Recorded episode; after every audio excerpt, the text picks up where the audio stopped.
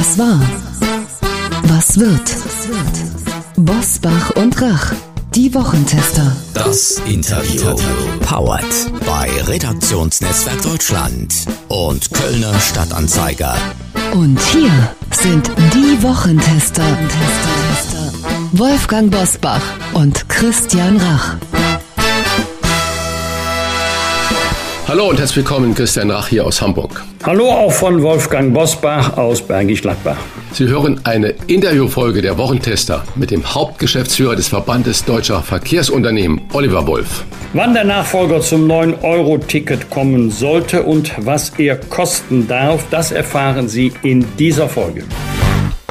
Wir bedanken uns bei Lidl für die freundliche Unterstützung. Vegane Ernährung liegt bei vielen Menschen im Trend, weil sie für Klimaschutz und Tierwohl steht und weil sie im Falle einer pflanzlichen Ernährung auch gut für die eigene Gesundheit ist. Starke Argumente, die Lidl nun mit dem Podcast Wieso, weshalb vegan vertiefen möchte.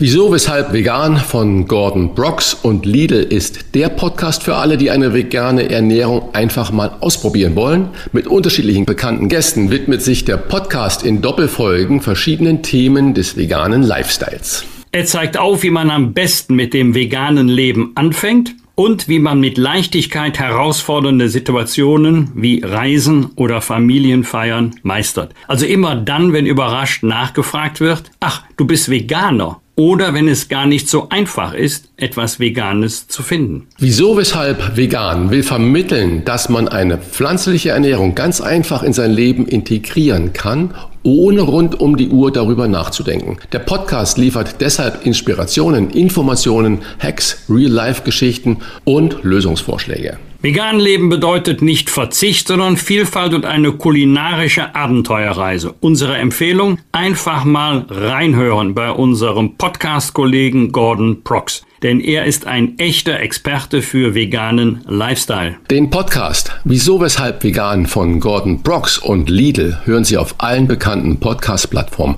Wir wünschen gute Informationen und gute Unterhaltung. Heute zu Gast bei den Wochentestern Oliver Wolf.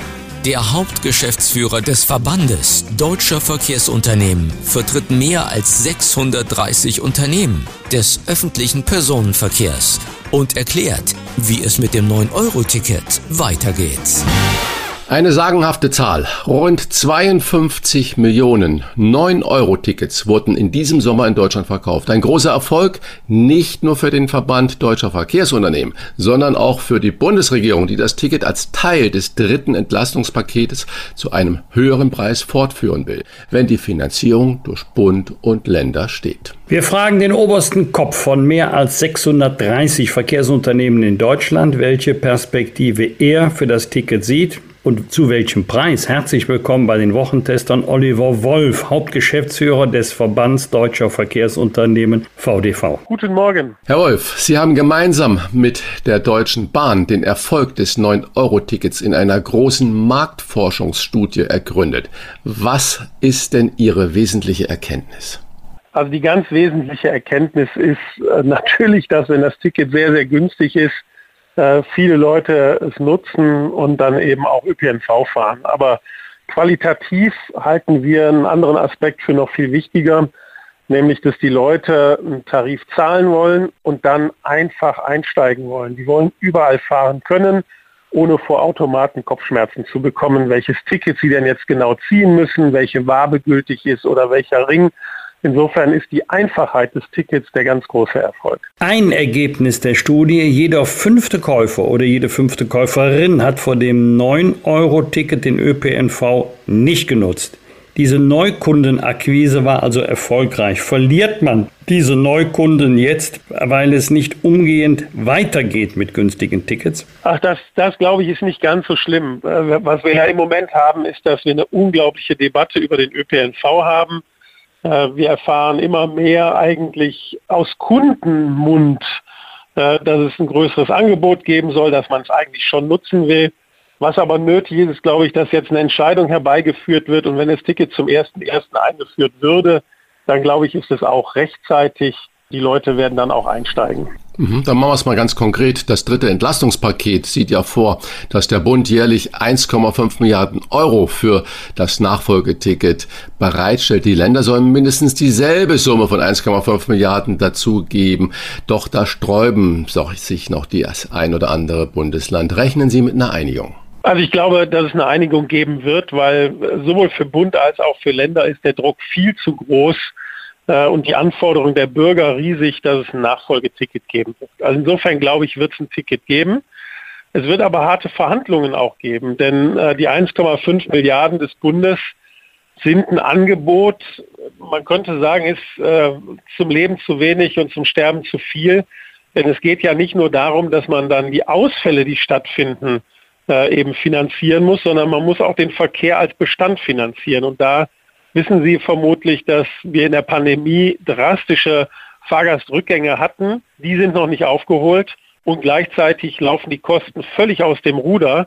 Also insofern, wer ÖPNV anbieten will, der muss bestellen und das kostet Geld und mehr als zweimal 1,5 Milliarden. Höre ich da heraus, Oliver, dass du der Auffassung bist, der Bund wird noch etwas drauf tun müssen? Ja, das wird er tun müssen. Und zwar, also wir haben ja in der Pandemie die Situation gehabt, dass wir anders als die Lufthansa fahren sollten. Jeder, der zu seinem Arbeitsplatz kommen musste, der sollte ÖPNV auch nutzen können. So.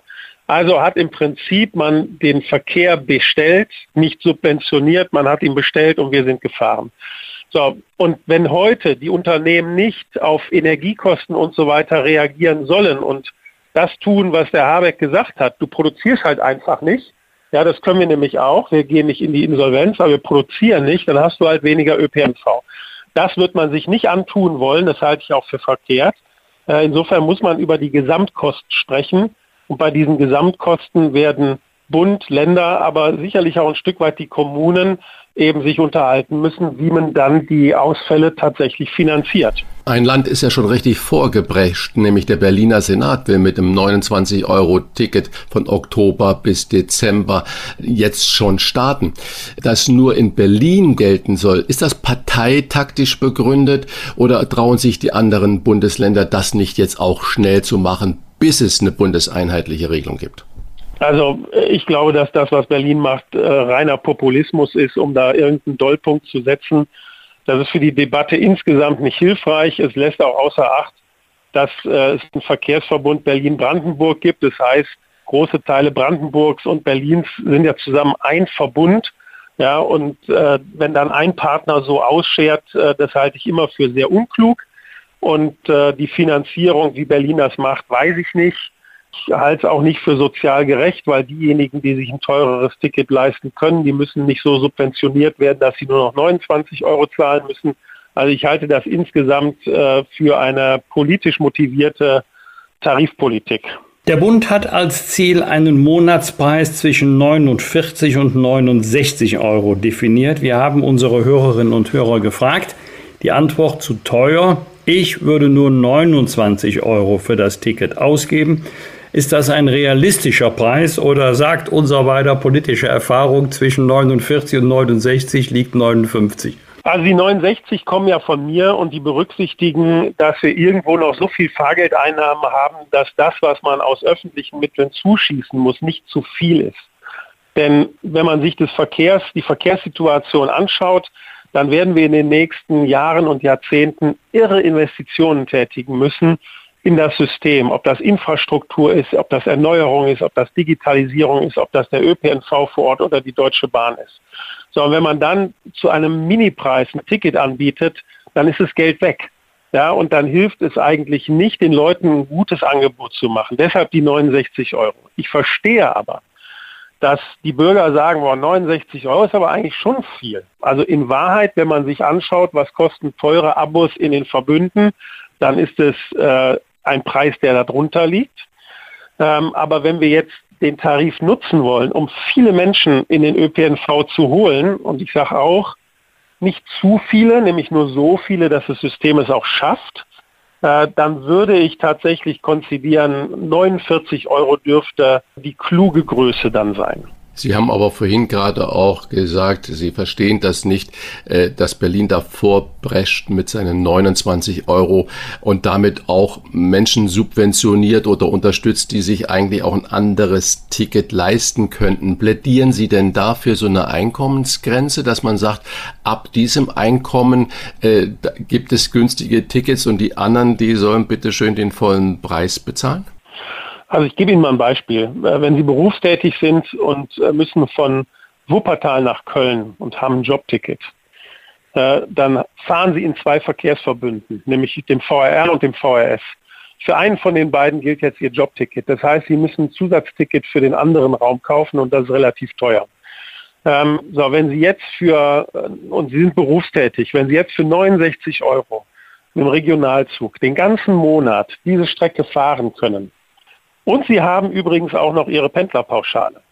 Äh, dann ist es tatsächlich eine ausgesprochen wirtschaftliche Kombination und dann kann man auch 69 Euro nehmen. Wenn man sagt, wir wollen nur ein Ticket der Einfachheit halber ausgeben, dann kommen Sie in das Dilemma, dass Sie im Prinzip denen, die es nicht nötig haben, das Ticket genauso anbieten wie denen, die vielleicht sozial schwächer aufgestellt sind. Man könnte sich auch vorstellen, dann äh, eben, äh, ja, ich sag mal, über äh, jetzt das Bürgergeld oder sowas eben auch den Fahrschein mit auszugeben. Das wären auch Lösungen. Das braucht sicherlich ein Stück weit Diskussion. Äh, aber dem Grunde nach eine Einkommensgrenze weiß ich nicht. Äh, aber ob man dann äh, steuerlich berücksichtigt, ist, ist eben auch ein Gesichtspunkt.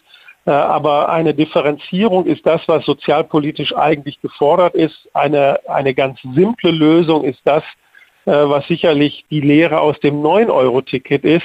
Äh, ein Ticket, ein Preis, alles fahren. Äh, das ist dann natürlich so gesehen die, die gute Lösung. Also da wird die Politik sich unterhalten müssen. Wie viel Geld will man finanzieren? Wie viel will man dafür ausgeben? Je günstiger das Ticket ist, desto mehr Geld braucht man alleine für die Tarifmaßnahme. Das ist äh, sehr simpel eigentlich. Aber Herr Wolf, würde dann durch diese jetzt von Ihnen vielleicht angedachte oder Gedankenanstoßmaßnahme nicht das Ganze wiederum wahnsinnig äh, kompliziert und ein Bürokratiemonster? Wer soll das denn dann kontrollieren? Und äh, zweite Frage, günstige Tickets sind das eine, die Qualität der Verbindung ist natürlich das andere. Immerhin hat es ein Drittel Ihrer Befragten gab an, dass umständliche Verbindungen sie vom Bus- und Bahnfahren abhalten würden, bedeuten nicht dann billige Tickets automatisch auch immer weniger Investitionen ins Netz? Sie haben das Thema schon angesprochen. Ja, also äh, zum ersten Punkt macht eine Differenzierung nicht komplizierter. Also zur Wahrheit gehört, dass Sie in einem Verkehrsverbund viele einzelne Tarife haben. Und die haben Sie, weil die Leute das nachfragen. Da gibt es Leute, die haben ein Verkehrsbedürfnis und für dieses Verkehrsbedürfnis haben die ein Ticket. Natürlich sieht dann der Ticketwarenkorb eines Verbundes total unübersichtlich aus. Aber wenn ich nur in Dortmund fahre und nur im Innenstadtbereich und dann will ich nur für da ein Ticket haben, ja, und dann ist das auch günstiger, als wenn ich mit dem Ticket auch gleichzeitig noch bis Essen fahren kann. Also insofern schafft eine hohe Differenzierung ein Stück weit mehr Gerechtigkeit mehr das oder befriedigt mehr das, was ich persönlich vielleicht möchte. Aber es ist dann nicht mehr ganz so simpel. Das ist richtig. Ähm, und ich kann ja nur sagen, wenn man eben nach sozialen Gesichtspunkten differenzieren will, ja, dann haben Sie weitere Differenzierungskriterien und das ist dann etwas komplizierter als zu sagen, ein Fahrschein, ein Preis. Also wichtiger noch ist das Zweite, was Sie gesagt haben und das kam ja auch in der, in der Marktforschung zum Ausdruck. Also die Leute wollen ein besseres Angebot haben. Was heißt besseres Angebot? Das heißt eigentlich höhere Frequenzen im sicherlich Ballungsrandraum. Ländlicher Raum ist ein, ist ein ganz anderes und ein schwierigeres Thema. Aber die wollen mehr Frequenzen haben. Das führt übrigens dazu, dass sie natürlich mehr Gefäß haben. Also pro Person wird vermutlich ein bisschen mehr Platz auch da sein. Die Fahrt wird angenehmer werden. Sie müssen nicht einen Fahrplan im Kopf haben, sondern Sie gehen einfach zur Haltestelle und dann fährt in Kürze auch etwas, ähnlich wie ICE von Köln äh, nach Frankfurt. Ähm, und, äh, und ja, wenn Sie mehr Verbindungen haben, dann kommen Sie natürlich auch dahin, dass Sie sagen, dann machen wir auch neue Linien auf, also ohne Umsteigeverbindungen. Das sind natürlich alles Qualitätsmerkmale, äh, inklusive neue Fahrzeuge, Infrastruktur. Wenn Sie sich München anschauen, äh, durch, das, äh, durch das Streuen Salzwasser im Winter äh, sind die U-Bahn-Bauwerke betroffen. Also da ist ja auch ein riesiger Sanierungsaufwand für die oder Bauwerke, die jetzt alle in die Jahre kommen.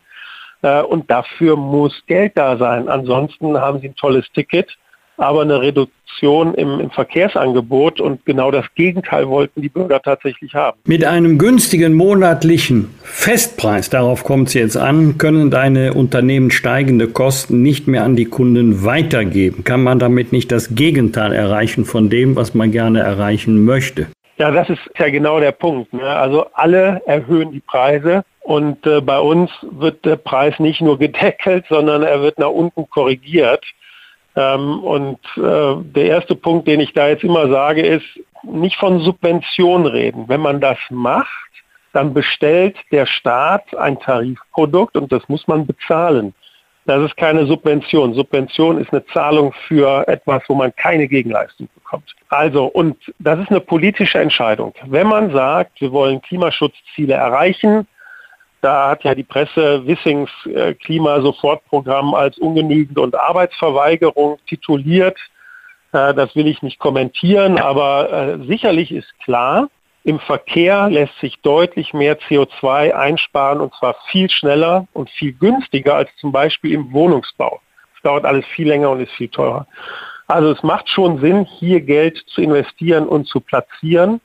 Ähm, und man kann auch hinnehmen, dass man dann einen Festpreis macht und dass wir tariflich gebunden sind.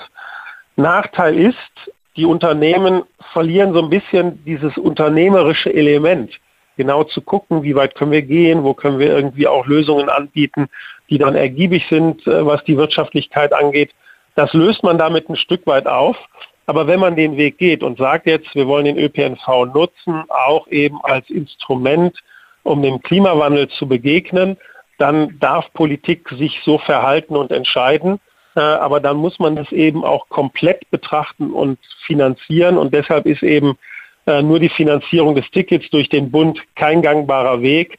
Und deshalb erwarte ich, dass da äh, auch noch Entwicklung reinkommt. Ich bin sicher, dass auf der Ministerpräsidentenkonferenz dann auch mal ganz anders verhandelt werden wird. Sie haben ja gerade schon das Thema Finanzierung genau angesprochen. Äh, sagen wir mal, Bund und Länder finanzieren in eine Summe XY, vielleicht drei Milliarden, vielleicht fünf Milliarden. Können Sie uns denn jetzt mal einen Preis nennen, bei dem Sie sagen, so kann der öffentliche Nahverkehr äh, kostendeckend äh, arbeiten, wirtschaften und auch unternehmerisch denken? Also äh, wenn Sie von der Pandemie kommen, dann wird man sagen müssen, dass wir so irgendwo noch eine Milliarde, 1,2 Milliarden äh, Ausfälle haben, die man finanzieren muss, wenn man das volle Verkehrsprogramm, was heute unterwegs ist, aufrechterhalten will. Wenn Sie dann sagen, wir wollen ein 69-Euro-Ticket, also die Kosten für ein 69-Euro-Ticket liegen so bei 1,7, 1,8 Milliarden Euro pro Jahr obendrauf, dann äh, kommen Sie mit diesen beiden Summen etwa auf drei Milliarden, die Sie finanzieren müssen, wenn Sie das Betriebsprogramm aufrechterhalten und die Ticketmaßnahme 69 Euro machen. Da haben Sie keine Sanierung, da haben Sie die Energiepreissteigerungen äh, nur zum Teil drin, äh, da haben Sie das Personal, was mehr Geld kosten wird, äh, noch nicht drin. Also diese Dinge kommen dann am Ende drauf und wenn Sie sagen, wir wollen ein 49 Euro Ticket haben, äh, dann werden sie in, irgendwo bei viereinhalb Milliarden Euro liegen. Das sind die Größenordnungen, äh, aber man muss tatsächlich sagen, das ist viel Geld, aber wenn Sie jetzt auch dem Anspruch des Klimawandels gerecht werden wollen, also auch das, was die Bundesregierung ja beschlossen hat, man sucht sich jetzt einen, einen Sektor, wo man das umsetzen kann, dann sind sie natürlich im ÖPNV einigermaßen gut aufgestellt, weil das sind öffentliche Unternehmen, da haben sie einen gewissen Einfluss drauf. Sie haben ein öffentlich-rechtliches Regime, unter dem das fährt, das Personenbeförderungsrecht. Also da hat der Staat schon gute Möglichkeiten, äh, auch zu handeln, muss man sagen. Viele unserer Hörerinnen und Hörer fragen sich, Menschenskinder, Milliarden sind heute Millionen. Also von der Zeit, es wird ja gar nicht mehr über Millionen gesprochen. Wenn man öffentliche Diskussionen hört, dann geht es ja immer nur um Milliarden. Und im Zuge dessen äh, erscheinen ja fünf Milliarden oder zehn Milliarden überhaupt nicht als eine Summe, die nicht finanzierbar wäre, zum Beispiel öffentlich. Wenn man jetzt mal Ihre gerade genannten Zahlen da sieht, drei Milliarden plus äh, dann das 69-Euro-Ticket, dann wäre das Ganze kostendeckend. Und wenn man dann ja sagt, es gibt fünf oder sechs oder sieben Milliarden im Jahr, dann hätte man ja fast diese doppelte Summe nochmal, um in die Infrastruktur zu investieren. Wie soll denn der Wähler, die Wählerin, die Bürger das verstehen, dass dann der Staat sagt, solche vergleichsweise ja nicht wirklich große Summen, die haben wir nicht über, um eine wirkliche Verkehrswende da hinzubekommen? Also wenn Sie mich fragen, also ich bin ja wirklich dankbar für dieses 9-Euro-Ticket, weil genau diese Debatte findet ja jetzt statt. Sie berichten darüber, die Zeitung, es berichten ja alle darüber. Und ich glaube, das ist auch nötig, weil ich glaube, die Anzahl der ÖPNV-Nutzer ist deutlich größer als die, die Porsche fahren. Äh, auch wenn ich das dem Christian Lindner ja wirklich von Herzen gönne. Ich finde auch wirklich, jeder soll seinen Weg wählen, wie er mobil ist. Äh, da sind wir wirklich vollkommen offen. Äh, am Ende muss Politik entscheiden, wo sie welches Geld platziert. Und ich glaube, dass aber auch der Erfolg jetzt des 9-Euro-Tickets, auch diese Marktforschung mit den Erkenntnissen, simpler Tarif, überall fahren, äh, da hat sich ja auch meine Branche ein Stück weit immer gegen gesträubt. Und da kommt jetzt eine Bewegung rein. Und deshalb sage ich ja, ich glaube, da wird auch finanziell noch Bewegung reinkommen. Äh, denn ich bin jetzt allerdings auch weit davon entfernt zu sagen, sieben Milliarden Euro ist nicht viel Geld und das kann man im Haushalt mal so eben machen. Ist ja auch nicht das Einzige, was man in diese Branche investiert. Äh, auch wenn man Schienenwege der DB betrachtet und sowas. Also Mobilität kostet schon viel Geld.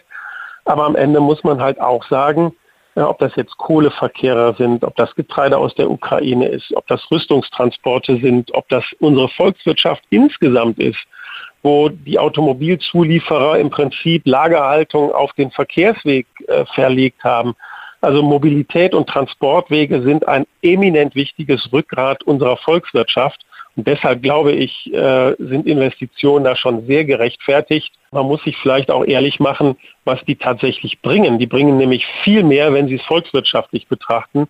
Und diese Debatten finden im Moment ja heftig statt. Das ist gut und richtig so insofern bin ich da durchaus nicht, nicht pessimistisch, wenn ich da in die Zukunft schaue. Abschließende Frage, Oliver, wagst du eine Prognose, wann es das Nachfolgeticket des 9-Euro-Tickets geben wird? Glaubst du noch daran, dass der Januar 2023, das sind ja nur noch gut drei Monate zu halten ist?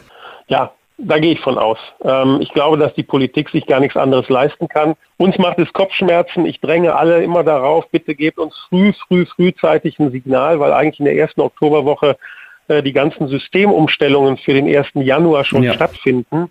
Also insofern ist da Druck im Kessel, aber äh, am Ende, diese Branche hat viel geleistet in der Vergangenheit und die werden es auch diesmal hinkriegen. Äh, aber ein vernünftiger Prozess wäre halt schon auch hilfreich und insofern haben wir da die Bitte, eben nicht lange rummachen, sondern den Knoten durchschlagen. Gefährdet der Nachfolger des 9-Euro-Tickets den Nahverkehr? Was müsste das Ticket eigentlich kosten und wann kommt es zurück? Das haben wir besprochen mit Oliver Wolf, Hauptgeschäftsführer des VDV, Verband Deutscher Verkehrsunternehmen. Herr Wolf, vielen Dank für das Gespräch und die ganzen Informationen. Vielen Dank, Oliver. Alles vielen Gute. Dank Ihnen. Alles Gute. Tschüss. Wir bedanken uns bei unserem Werbepartner Emma für die freundliche Unterstützung. Emma steht für Matratzen, Kissen, Topper und Betten für ihren besten Schlaf. Mit der Matratze Emma One Federkern hat Emma den Testsieger der Stiftung Warentest aus Heft 1021 im Angebot. Diese wurde in der Größe 140 mal 200 cm getestet und mit Note 1,8 bewertet. Sie ist produktgleich mit der getesteten Emma Dynamic. Wer häufig unterwegs ist und in Hotels übernachtet, der weiß, wie wichtig erholsamer Schlaf ist, um fit in den Tag zu starten. Und der hat auch oft erlebt, wie schnell ein zu hartes Kissen oder eine schlechte Matratze den guten Schlaf stören können. Das kenne ich natürlich genauso wie du, lieber Wolfgang, denn das richtige Kissen oder eine gute Matratze sind ja unterwegs doch eher Glückssache. Hotelqualität bekommt man leider nicht immer. Umso wichtiger ist für mich zu Hause die besten Produkte für den besten Schlaf zu haben. Unsere Empfehlung, schlafen Sie mit Emma-Produkten doch einmal bis zu 100 Nächte völlig risikofrei Probe. Zum Beispiel auf dem Testsieger Emma One Federkern mit kostenlosem Versand und Abholung und 10 Jahren Garantie auf den Matratzenkern. Die Matratze gibt es für alle gängigen Körper- und Schlaftypen. Bei Emma gibt es aber nicht nur Matratzen, sondern zum Beispiel auch Betten, Topper, Kissen und vieles mehr. Mit dem Code Die Wochentester erhalten Sie 5% Rabatt on top auf alle Angebote unter www.emmamatratze ein Wort.de slash die Wochentester. Ich wiederhole nochmal www.emmamatratze.de slash die Wochentester. Der Rabattcode ist in Deutschland, Österreich und in der Schweiz einlösbar. Sichern Sie sich Ihren besten Schlaf mit den Produkten von Emma, risikofrei bis zu 100 Nächte zur Probe. 5% Rabatt on top erhalten Sie unter www.emmamatratze.de slash die Wochentester. Wir wünschen Ihnen jetzt nur noch guten Schlaf. Bosbach und Rach. Im Internet diewochentester.de das waren die Wochentester, das Interview mit Unterstützung vom Kölner Stadtanzeiger und dem Redaktionsnetzwerk Deutschland. Wenn Sie Kritik, Lob oder einfach nur eine Anregung für unseren Podcast haben, schreiben Sie uns auf unserer Internet- und auf unserer Facebook-Seite. Fragen gerne per Mail an kontakt@diewochentester.de und wenn Sie uns auf einer der Podcast-Plattformen abonnieren und liken, dann freuen wir uns ganz besonders. Hören Sie doch mal rein in unsere neue Kompaktausgabe der Wochentester bereits am Donnerstag Freitagabend ab 22 Uhr. Die neue reguläre Folge hören Sie dann am Freitag ab 7 Uhr. Danke für Ihre Zeit. Was war? Was wird? Wolfgang Bosbach und Christian Rach sind die Wochentester. Ein maßgenau Podcast. Powered bei Redaktionsnetzwerk Deutschland und Kölner Stadtanzeiger.